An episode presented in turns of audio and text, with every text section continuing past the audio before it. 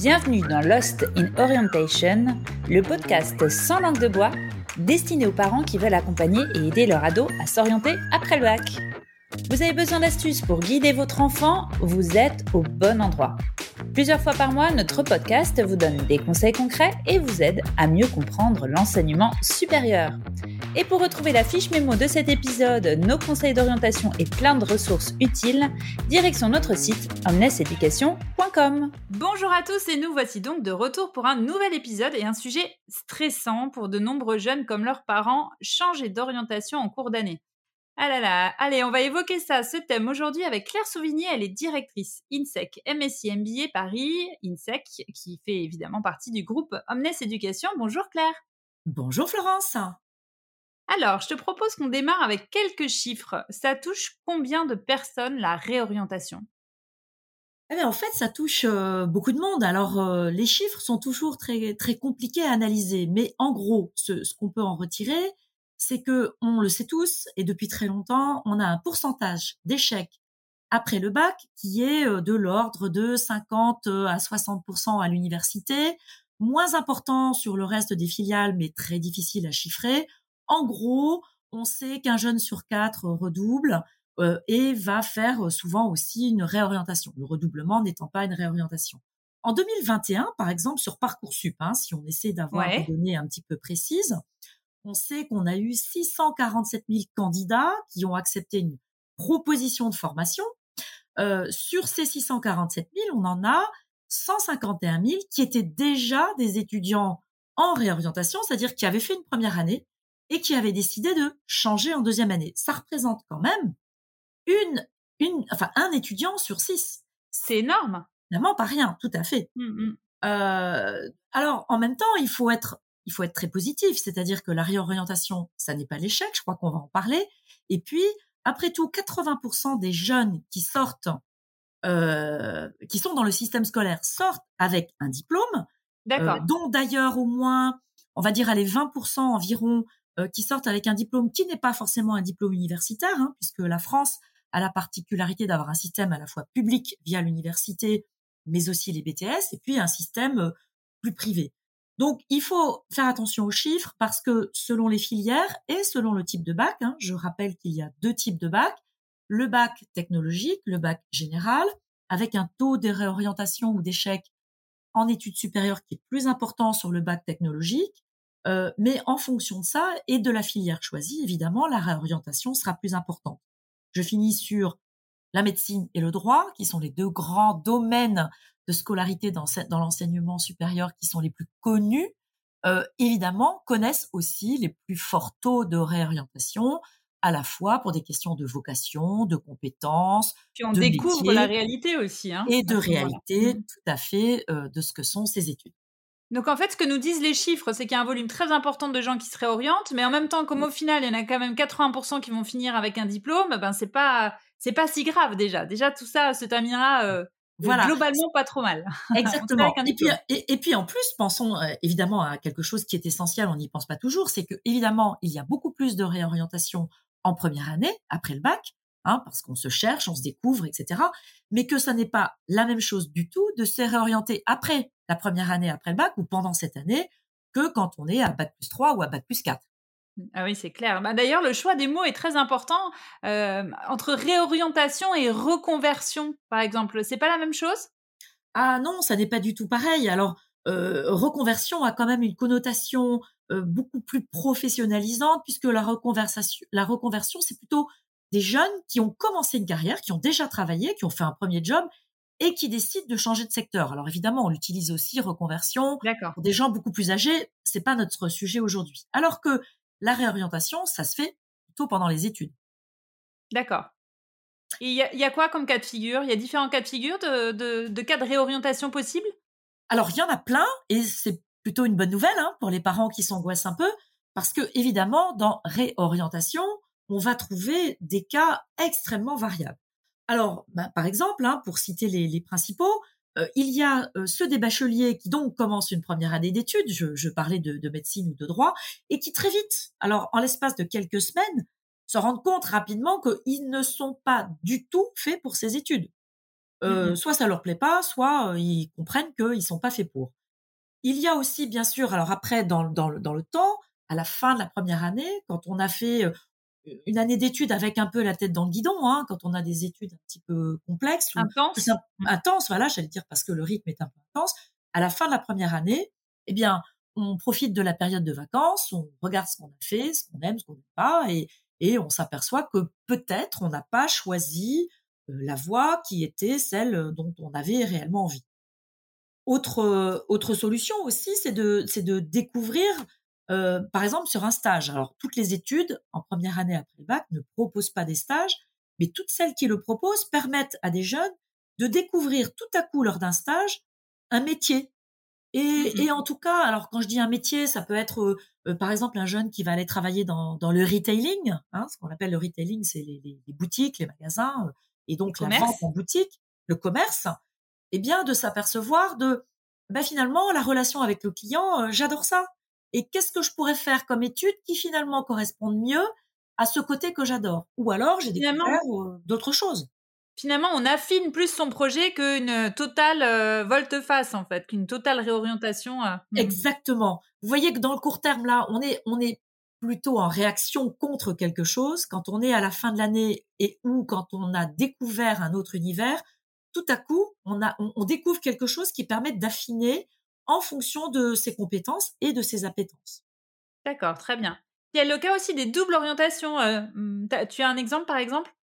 Oui, tout à fait. Alors la, la double orientation, alors c'est pas tout, à, enfin ça n'est pas que une réorientation, mais c'est euh, voilà, j'ai fait deux années de droit à l'université et puis par hasard, alors euh, dans mon cercle de connaissances ou ou même lors d'un stage, hein, comme on le disait, eh bien je découvre les ressources humaines. Et là, je m'aperçois que dans le cadre des ressources humaines, il y a une dimension juridique importante et qui est complètement différente de celle très théorique que j'ai pu voir à l'université. Et eh bien là, je me dis, ok, je vais valider par exemple hein, ma, troisième année de licence, mais je décide d'aller me réorienter vers les ressources humaines sur un master parce que je m'aperçois que là, je vais pouvoir cumuler à la fois ma capacité à travailler en équipe dans un contexte humain où je m'occupe de l'humain, tout en, en, en, utilisant les connaissances théoriques et juridiques que j'ai pu avoir pendant mes années. C'est un terrain de jeu, en fait. C'est un terrain de jeu pour, pour sa première orientation. Complètement. Et là, on a des jeunes qui, souvent, alors, ne se vivent pas forcément comme en réorientation, mais plutôt comme en double compétence. Ouais, tout à fait. C'est intéressant parce que ça donne déjà une vision de la réorientation qui n'est pas une vision d'échec, mais qui peut être au contraire un moyen plutôt d'affiner son projet. Tout à fait. Euh, si on en mmh. revient à notre réorientation en cours d'année, euh, c'est quoi les différents cas de figure où on va pouvoir se dire pour son jeune, bon, euh, là, ça serait vraiment bien qu'il se réoriente? Oui, alors euh, bon, effectivement, dans ce cas, on vit la réorientation plutôt comme une rupture. Hein. On est moins dans, dans, dans un schéma d'évolution euh, voulu. Mais, mais alors, effectivement, c'est une, c'est une très bonne question parce que en cours d'année, il faut quand même regarder les signaux. Alors, c'est pas facile, hein, parce que euh, alors quand on est jeune, qu'est-ce qu'on se dit? On se dit oh là là, j'ai des mauvaises notes. Oh, ça va pas du tout. Quand il y a des classements, ce qui est le cas par exemple dans les études de médecine. bon, bah, je vois que je suis classée dans les dans les dans les on va être gentil, on va pas dire les cinq derniers, mais dans les dans les 50 derniers, je n'ai aucune chance de réussir euh, le concours. Euh, qu'est-ce que qu'est-ce qui se passe? Ou je ne me sens pas à l'aise. Je suis dans une formation en mécanique euh, et puis en fait je m'aperçois que le travail manuel, parce que je voulais, je, me positionnais comme étant ingénieur. Je suis dans une école en cinq ans, je fais du manuel et en fait c'est pas du tout moi. je me sens pas à l'aise. Euh, j'arrive pas à m'intéresser. Alors ça c'est terrible. Je m'ennuie où je ne m'intéresse pas, où vraiment je me demande ce que je fais là. Et donc, ben, je vais de moins en moins venir, je vais avoir de l'absentéisme, et évidemment, ça va avoir un impact très fort sur mes notes. Et mmh puis, ben, j'arrive à passer mes examens, euh, je m'en tire, allez, euh, plutôt pas trop mal, euh, parce que je suis brillant, parce que j'ai bien travaillé, etc., etc. Mais je ne me sens pas satisfait, je ne suis pas heureux. C'est important, mmh le, une forme de bonheur dans ces études. Et ça, je ne le ressens pas. Ce sont des signaux qu'il faut absolument entendre.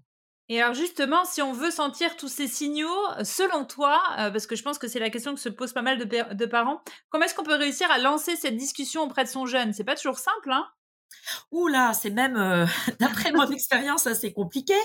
Euh, bon, d'abord, c'est pas une discussion qu'on a le jour où on découvre, parfois par hasard, parce qu'on reçoit plus les bulletins de notes à la maison ou par le professeur, c'est pas tout à coup un jour on s'aperçoit que ça va pas. Il faut vraiment s'intéresser au fil de l'eau à ce qui se passe. Alors s'intéresser, c'est pas, pas, une discussion qu'on a qu'une seule fois. Hein. C'est ça que tu disais, c'est intéressant. Hein. Ouais, ouais. Ouais, ouais, il faut, il faut vraiment y aller par petites touches, de façon régulière, par des approches un peu différentes. Euh, et puis, et bien évidemment, hein, ils sont majeurs euh, à cet âge-là, euh, pendant les études supérieures. Donc, ils ne sont plus les enfants dans, dans, dans, les murs de la maison. ils sortent. souvent, d'ailleurs, ils ont une vie sociale extrêmement active, ce qui est très bien, mais qui peut être aussi source de fatigue ou, ou, de prise de distance avec les études. Donc, comment on garde des, des, des capteurs sensoriels avec ces enfants euh, est-ce qu'il sort tous les jours? Est-ce qu'on arrive à le voir de temps en temps? Est-ce qu'on le voit travailler? Euh, Alors évidemment, s'il est dans une chambre d'étudiants, c'est très compliqué. Donc il faut arriver à en parler sans faire des questionnaires euh, de police, hein, parce que la lampe dans les yeux, ça marche pas. il y a des moments pour ça. Par exemple, là, les vacances de Noël arrivent. eh bien, c'est un beau moment parce que on se retrouve en famille. Il y a eu déjà quelques mois de d'expérience à l'école et c'est le moment sur un mode euh, cool, serein, d'arriver à en parler et d'arriver à comprendre comment ils se sentent dans leur école, dans leur, université, dans leur formation d'une façon générale, et en tout cas d'arriver à discuter. Et je crois que le seul risque, le seul danger pour les parents, c'est de se dire, il m'en parle pas, il me dit oui oui tout va bien, bon ben c'est super, tout va bien. Alors c'est vrai que c'est confortable, mais il faut quand même arriver à en parler, même questionner un peu plus. Il faut pas s'arrêter là. Voilà, ça c'est, il me semble dans dans l'expérience de ce qu'on voit, c'est que euh, même quand ça va bien, il faut en parler. Mmh Très bien, ça c'est, euh, je, je, garde ça en tête pour les vacances de Noël. Oui. Donc, ce qu'on se rend compte aussi, en, d'ailleurs, en préparant cet, épisode, on en parlait pas mal. Tu me disais que c'était aussi un travail à faire en tant que parent, en fait, pour euh, réussir à se rappeler que la, ré la réorientation, c'est pas un échec, que tout ne se joue pas à cet endroit-là, que c'est quelque chose qui est en, progression, en cours. C'est un work in progress en fait. Hein, Oui. Oui, oui. Bah, D'ailleurs, enfin, le travail de parent, c'est ça. Hein, on apprend toute sa vie. Euh, et, et, en plus, ce qui est difficile, c'est que les jeunes, euh, à chaque âge, y compris quand ils sont adultes, euh, se changent. changent. Donc c'est vrai que on a, euh, je sais pas, on pourrait faire par exemple les, prendre l'image de, de l'aiguillage hein, pour un train. Ça s'affine. Euh, et, et, et, donc c'est ça n'est jamais pareil et il y a toujours des choses dans lesquelles on peut aller plus loin, mieux comprendre.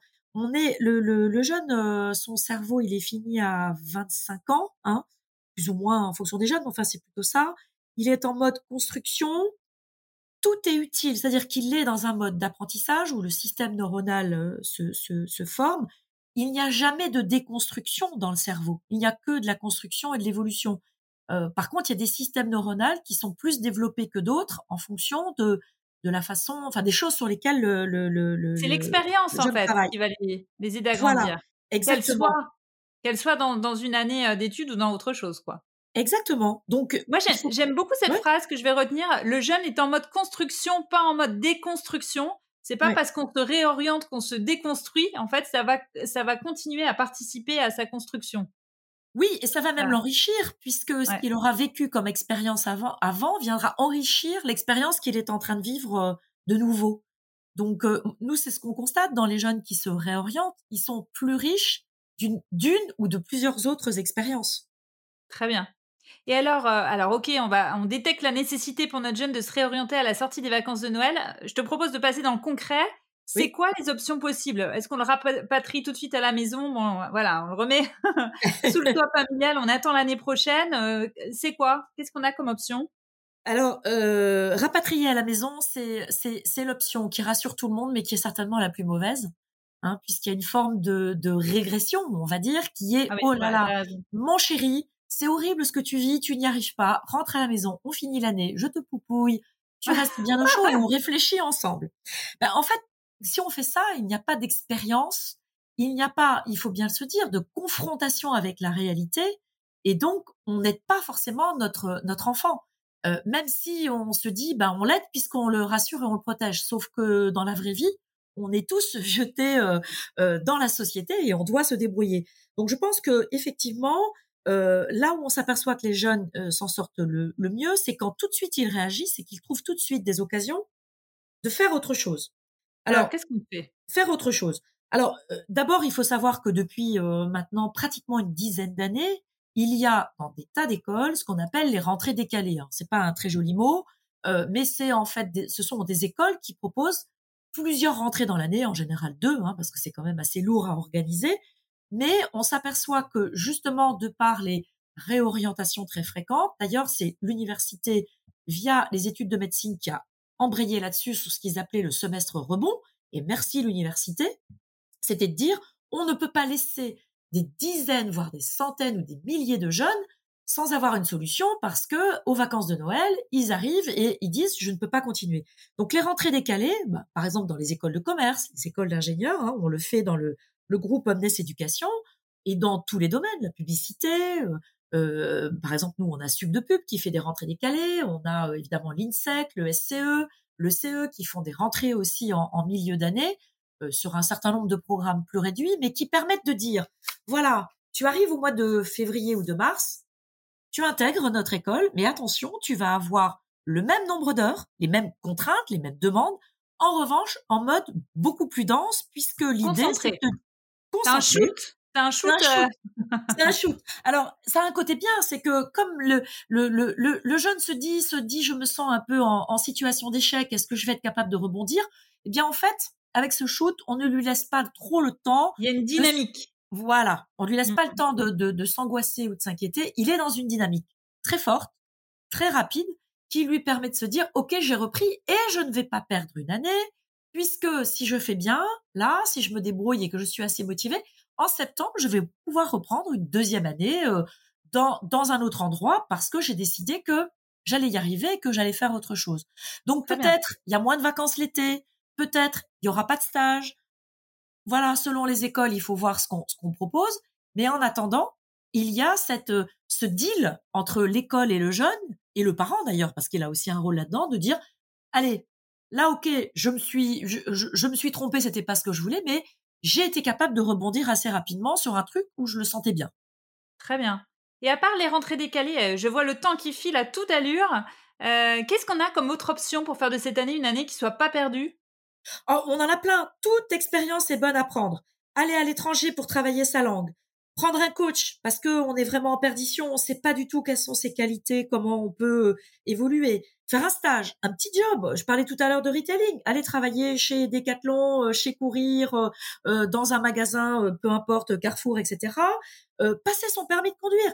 Même ça, c'est mmh vraiment se dire toute expérience sociale est bonne à prendre plutôt que de rester chez soi.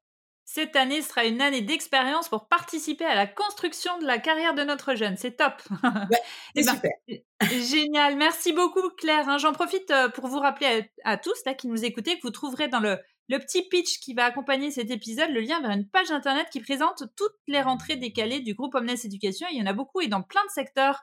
Euh, comme tu le disais tout à l'heure, je pense que c'est toujours utile d'y jeter un petit coup d'œil hein, pour tous les parents. Et puis merci beaucoup Claire hein, pour ce nouveau passage dans notre podcast. C'est toujours un plaisir de t'avoir avec nous. Hein. Merci beaucoup Florence. C'est un plaisir également pour moi. À très bientôt. À très bientôt. Merci d'avoir écouté cet épisode. On espère qu'il vous aura apporté des clés pour mieux accompagner votre ado dans son orientation. Retrouvez vite la fiche mémo de cet épisode, nos conseils d'orientation et plein de ressources utiles sur notre site omneseducation.com.